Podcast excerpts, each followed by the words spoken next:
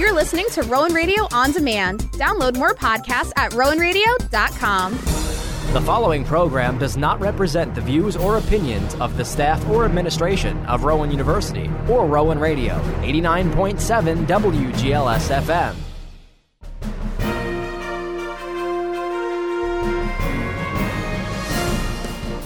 Rowan Radio, 89.7 WGLS FM proudly presents The Rowan Report, a weekly news magazine that recaps local, national, and international news that affects you.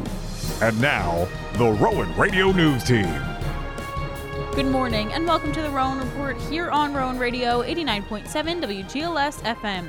I'm Allie Bruce with the Rowan Radio News Team. Some of this week's headlines include President Biden delivered the State of the Union address, the earthquake death toll in Turkey has risen past 20,000, and New Jersey Councilman Russell Heller was shot. Here's your national news recap for the week of February 5th. President Biden delivered his second State of the Union address Tuesday. Biden touted healthcare, the economy, and infrastructure as his main points of optimism. He spent little time on China, immigration, and the opioid epidemic. Many Americans are not happy with the economy, specifically the rising price of groceries, and they were worried over the Chinese spy balloon fiasco. There was back and forth between the president and Republican members of Congress throughout Biden's speech. In the moments after newly inaugurated Arkansas Governor Sarah Huckabee Sanders gave the Republican rebuttal to the president's State of the Union address, California's Democratic governor attacked her on Twitter.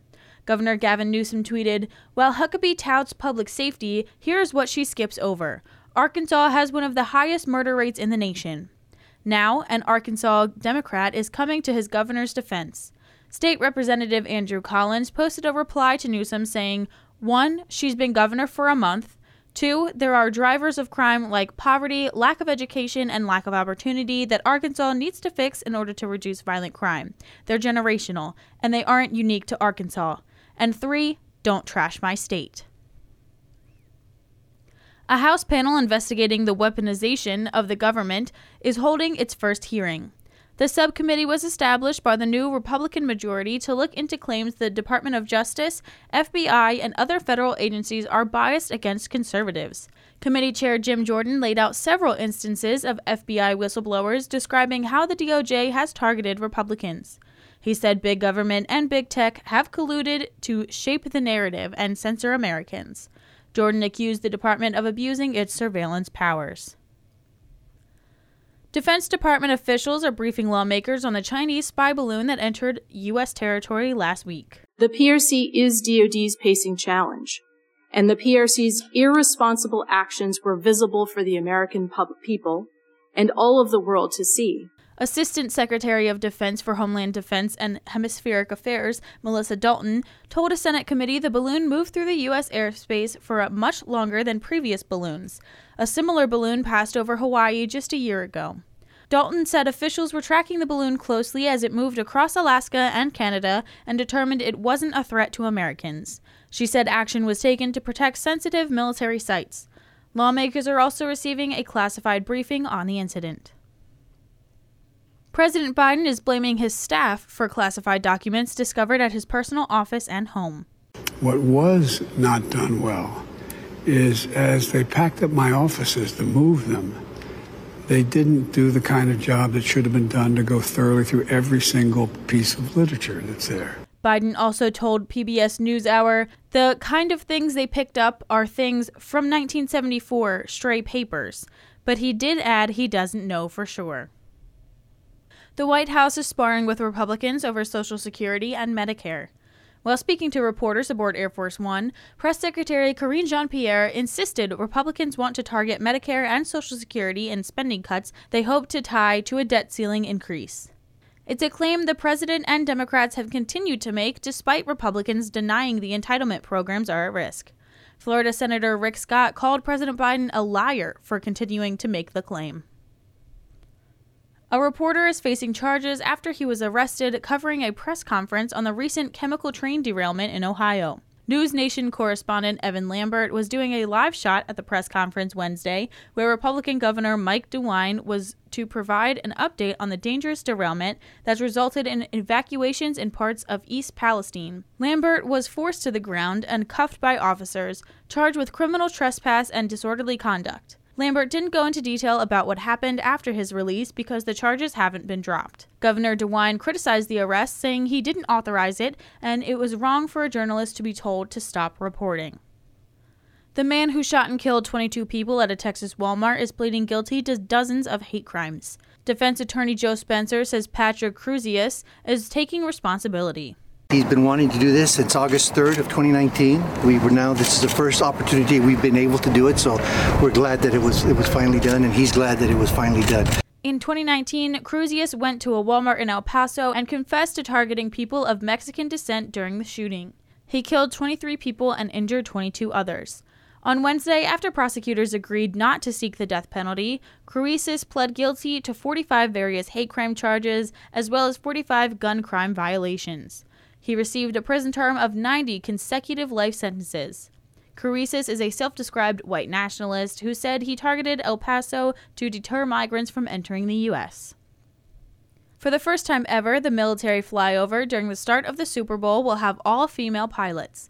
The historic female flyover will be in honor of the 50 years of women in U.S. naval aviation. The first female aviators were accepted into the Navy in 1973. The Arizona Republic says all the pilots in Sunday's flyovers are well practiced in flying in formation and will fly over State Farm Stadium during the singing of the national anthem. I'm Allie Bruce, and that was your national news.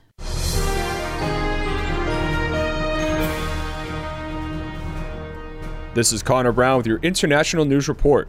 All sources coming from Reuters. Cold, hunger, and despair gripped hundreds of thousands of people left homeless after the earthquakes that struck Turkey and Syria three days ago, as the death toll passed 20,000 on Thursday. The rescue of a two year old boy, after 79 hours trapped in the rubble of a collapsed building in Hatay, Turkey, and several other people raised spirits among weary search crews. But hopes were fading that many more would be found alive in the ruins of towns and cities. The death toll across both countries has now surpassed the more than 17,000 killed in 1999 when a similar powerful earthquake hit northeast Turkey. A Turkish official said the disaster posed very serious difficulties for the holding of an election scheduled for May 14th, in which President Tayyip Erdogan had been expected to face his toughest challenge in two decades in power. With anger simmering over delays in the delivery of aid and getting the rescue effort underway, the disaster is likely to play into the vote if it goes ahead. The first UN convoy carrying aid to stricken Syrians crossed over the border from Turkey.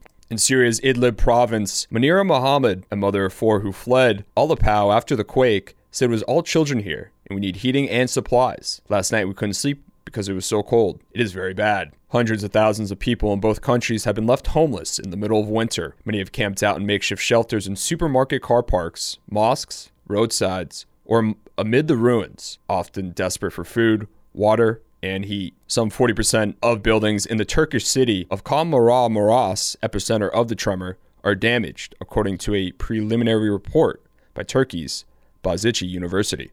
And for our second story of today, President Volodymyr Zelensky urged Britain and others on Wednesday to give Ukraine wings for freedom by sending combat aircraft to help turn the tide against Russia's offensive, hoping to overcome Western reluctance to take that step. Western countries have scaled up their pledges of military aid for Ukraine this year, with promises of hundreds of tanks and armored vehicles as well as longer range weapons, but have so far refused to deliver warplanes. Britain said nothing was off the table and wanted to start training Ukrainian fighter pilots to fly sophisticated NATO standard fighter jets in the future. It is also investigating which jets London could send and discussing with allies the supply chain needs around such aircraft, but with the caveat that this was a long term action rather than meeting Kiev's immediate demands.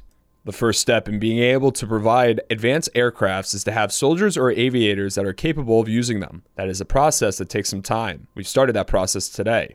Prime Minister Rishi Sunak said alongside Zelensky at an army camp in Dorset, southwest England. Britain also announced an immediate surge of military deliveries to help Ukraine fend off an intensifying Russian offensive. Earlier, Zelensky praised Britain and the West for the support and the sanctions they have provided so far in an address to lawmakers from across the political spectrum in the Gothic expanse of Parliament's Westminster Hall in London. But offering an Air Force helmet with the message, We have freedom, give us wings to protect it, To the Speaker of the House of Commons, the lower house of Parliament, Zelensky called on the West to deliver up the fighter jets.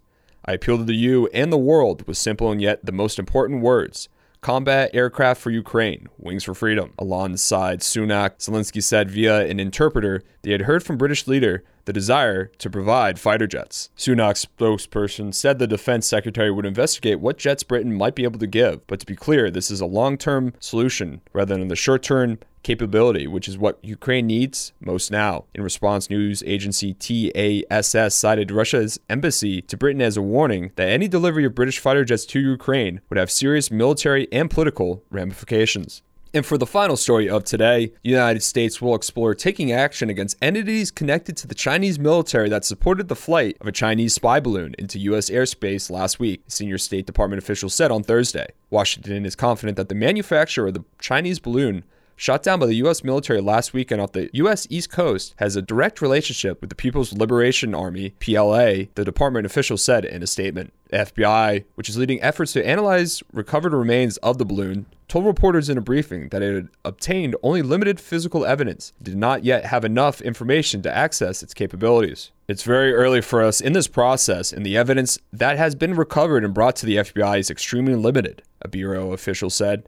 FBI officials said they still do not have access to the majority of the balloon's payload, where most of the onboard electronics were likely carried, and that much of it remains underwater. Separately on Thursday, speaking at a Senate Foreign Relations Committee hearing, Deputy Secretary of State Wendy Sherman highlighted the flight of the Chinese balloon as another sign of Beijing's efforts to reshape the international order. Sherman said Washington would continue to block China from using U.S. technology to advance its military modernization. The PRC is the only competitor with the intent and means to reshape the international order, Sherman said, adding that the balloon's violation of U.S. sovereignty and international law was the latest example of that reality. Nevertheless, Sherman said she hoped Washington and Beijing would be able to continue to work together on issues of shared concern, such as climate change at this difficult time. And this was Connor Brown with your International News Report.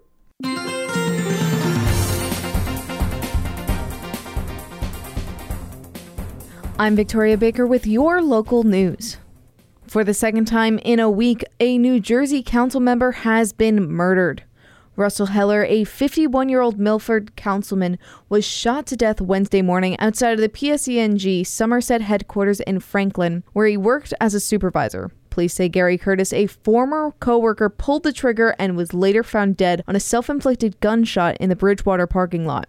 Last week, a 30-year-old Sayreville council member, Eunice Dwumfour, was gunned down outside of her home. There have been no arrests in her murder yet. Authorities say these cases are not connected. A 33 year old Jersey City kindergarten teacher was found dead on Thursday. Luz Hernandez was reported missing on Monday when she did not show up for work, and she was found in a shallow grave. She was a mother of three. Authorities are calling this death suspicious and they are continuing to investigate. Temple University informed graduate students who participated in a local strike that they will lose their tuition and health care benefits. The school confirmed on Wednesday that teaching assistants and research assistants who unionized over low pay will be forced to cover the full cost of tuition and have their health covered suspended.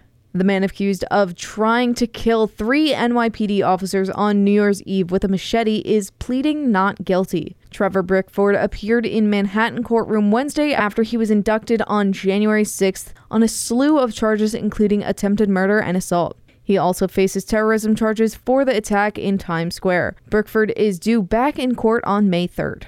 A Brooklyn woman is being found guilty for poisoning her look-alike and trying to make it seem like a suicide. Victoria Kasparov visited the victim at her Forest Hill home in 2016 and used a sedative-laced cheesecake to poison the woman before stealing the 35-year-old's identification and other belongings.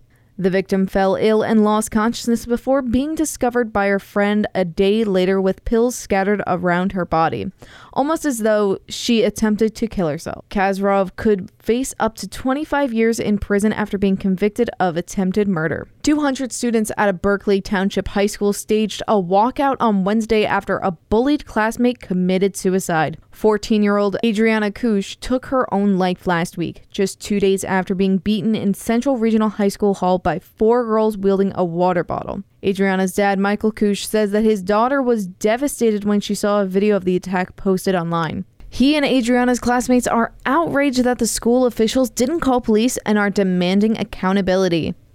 Six LGBTQ themed books are staying put at a New Jersey library. Glen Ridge Public Library trustees convened Wednesday night to decide on another request from the group Citizens Defending Education, which sought a ban on six LGBTQ themed children's books, calling their content inappropriate. Some 200 residents attended the meeting, which was moved to the high school to accommodate crowds, with most opposed to banning the book, whose titles also include All Boys Aren't Blue, It's Not the Stork, This Book is Gay, and It's Perfectly Normal. The library's trustees voted unanimously to keep the titles on the shelves. The MTA says full Long Island Railroad services to Grand Central Madison will begin on Monday, February 27th. It gives Long Island commuters the option of taking a train directly to the east side of Manhattan.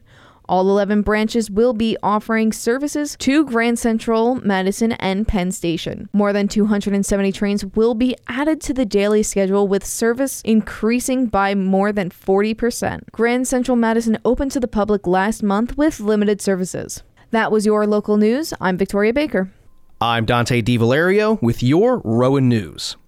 Depression is four times as prevalent in adults with autism spectrum disorder compared to the general population. Dr. Kate Gotham, an assistant professor of psychology in the College of Science and Mathematics, is studying the underlying pathways to depression in autistic adults in the hopes of using that information to improve interventions for depression tailored to this population. Gotham and her team are focused on two contributors to depression in autistic adults repetitive thinking and social connectedness. Repetitive thinking is a known trait in autism, and people with depression tend to have negative ruminations. Gotham's lab has also looked at the positive effects of rumination. Undergraduate student researchers found that adults who reported a higher quality of life were more likely to say they savored or ruminated over positive events. Also, people who have repetitive thinking over a special interest, which is another marker of autism, but also engaged in that interest socially, had a higher quality of life.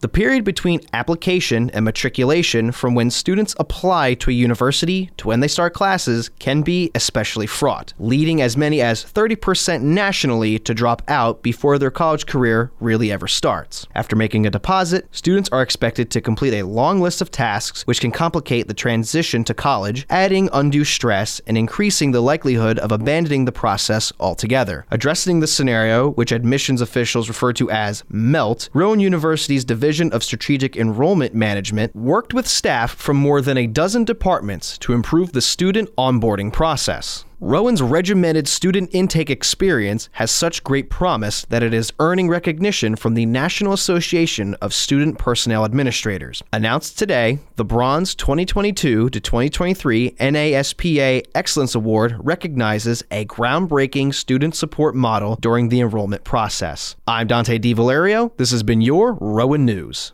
That does it for the first half of the Rowan Report, wrapping up this week's national, international, and local news.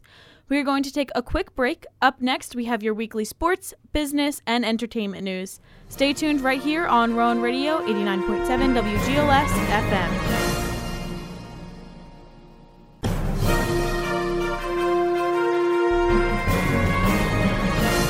Welcome back to the Rowan Report. I'm Allie Bruce, along with the Rowan Radio News team.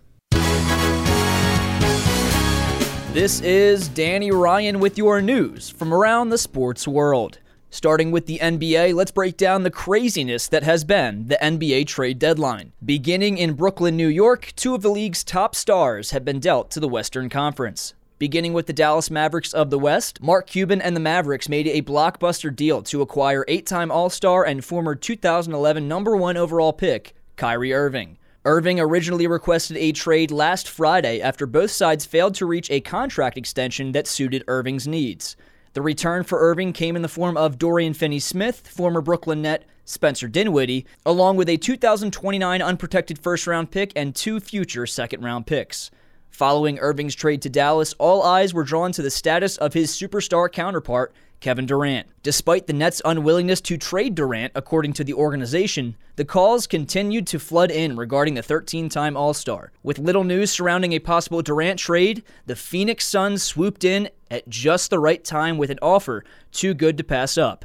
At 1 a.m. Thursday morning, the Brooklyn Nets agreed to send Kevin Durant and TJ Warren to the Phoenix Suns in exchange for Mikal Bridges, Cam Johnson, Jay Crowder, and four unprotected future first round picks. This move undoubtedly shifts the landscape of the NBA, pairing Durant with Chris Paul, Devin Booker, and DeAndre Ayton in Phoenix as the organization looks to secure its first championship in franchise history. From one Western Conference team to another, the Los Angeles Lakers have bolstered their roster in a big way following LeBron James' historic night on Tuesday. LeBron James became the league's all time leading scorer, passing Lakers legend Kareem Abdul Jabbar, who held the record for 38 years with 38,387 career points. Despite passing Jabbar's record, the Lakers were defeated by a young, Oklahoma City Thunder team 133 to 130. With that being said, general manager Rob Pelinka had seen enough failure, subsequently finalizing a three-team deal to acquire former Laker guard D'Angelo Russell along with Malik Beasley and Jarred Vanderbilt in a trade involving 8 players. Los Angeles and the Lakers will send Russell Westbrook, Damian Jones, Juan Toscano Anderson, and a top four protected first round pick in 2029 to the Utah Jazz. For Utah, the Jazz send Mike Conley and Nickeil Alexander Walker to Minnesota, along with three future first round picks. This trade came just hours before Durant was sent to Phoenix, as the battle for the Western Conference title just became much more intriguing. Switching to the NFL, let's break down the NFL honors recipients with just a little over 24 hours until Super Bowl 57 between Philadelphia and Kansas City. Your MVP for the 2022 season? No surprise here. Kansas City's own Patrick Mahomes. Your Coach of the Year award goes to Brian Daboll of the New York Giants, leading a 4 13 squad to a 9 7 1 record, clinching their first playoff berth since 2016. Offensive Player of the Year goes to the star wide receiver in Minnesota, Justin Jefferson. Defensive Player of the Year goes to the man in San Francisco. He led the league in sacks for a reason with 18 and a half, Nick Bosa. Comeback Player of the Year goes to the man who never wrote himself out, but everyone else did. Seattle Seahawks quarterback Geno Smith. And for Offensive and Defensive Rookie of the Year, well, it's a jet sweep. Offensive Rookie of the Year goes to Jets wide receiver Garrett Wilson, while Defensive Rookie of the Year goes to Ahmad Sauce Gardner. And finally, taking a look at the NCAA level, the Rowan Profs men's basketball team's 15 0 undefeated record in conference play has finally been tarnished. This past Wednesday, Rowan traveled to Jersey City for a battle with NJCU, losing on two straight three pointers in the span of the final five seconds. NJCU and their come from behind victory has since gone viral, placing number one on ESPN's SportsCenter Top 10 Thursday morning. After losing on an improbable half court buzzer beater, let's see how the number 23 ranked Profs respond to their first NJAC loss of the season. Once again, this has been Danny Ryan with your news from around the sports world.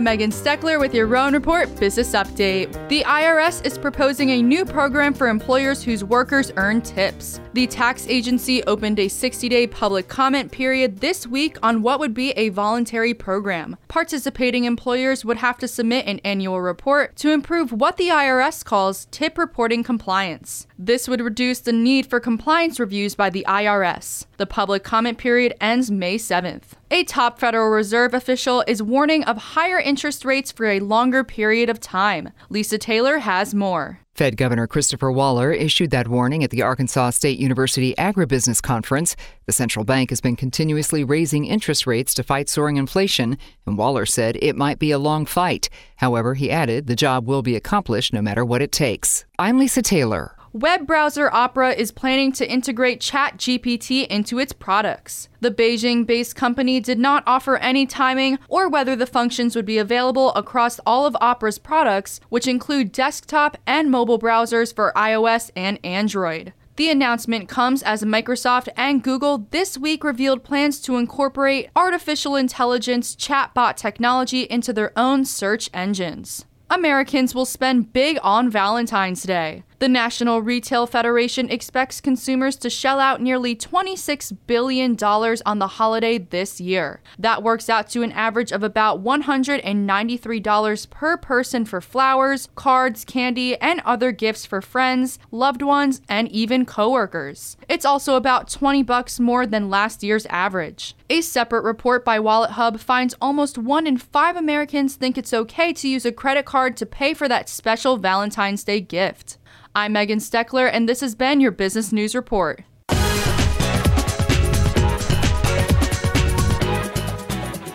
And now it's time for your weekly entertainment recap with me, Karina Cologne. Legendary composer Burt Bacharach is dead at the age of 94. Bacharach created material for artists such as Tom Jones and Dusty Springfield. He won six Grammys as an arranger, writer, and performer. His publicist said he died of natural causes in Los Angeles. Nearly five years after South Florida rapper XXXTentacion was gunned down, the three men charged with his murder are on trial. Prosecutors say Michael Boatwright, Trayvon Newsom, and Dedrick Williams plotted to rob someone on June 18, 2018, and then ambush the rapper. The defense is also telling jurors gang involvement and possibly a feud with a fellow rapper Drake could have led to XXXTentacion's murder. A fourth suspect is expected to testify against the three after pleading guilty to second degree murder. Lawyers for Alec Baldwin are hoping to disqualify the special prosecutor from the fatal shooting case on the Rust set in New Mexico. In a new filing, Baldwin's attorneys argue special prosecutor Andrea Reeb shouldn't be overseeing the case because she was also elected to New Mexico House of Representatives in November. They contend this is unconstitutional under New Mexico law because she's also a state lawmaker, which represents a separation of powers violation. Baldwin was recently charged with involuntary manslaughter in connection with the 2021 death of Rust cinematographer Halyna Hutchins.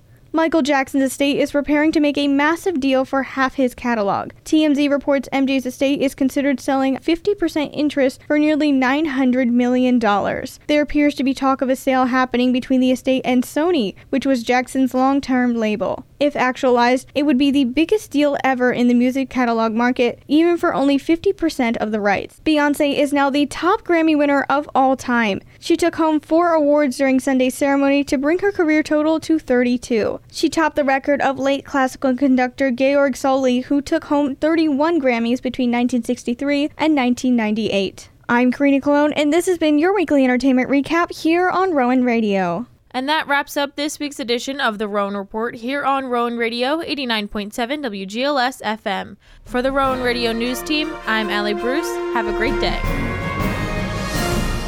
You've been listening to The Rowan Report, a weekly news magazine that recaps local, national, and international news that affects you.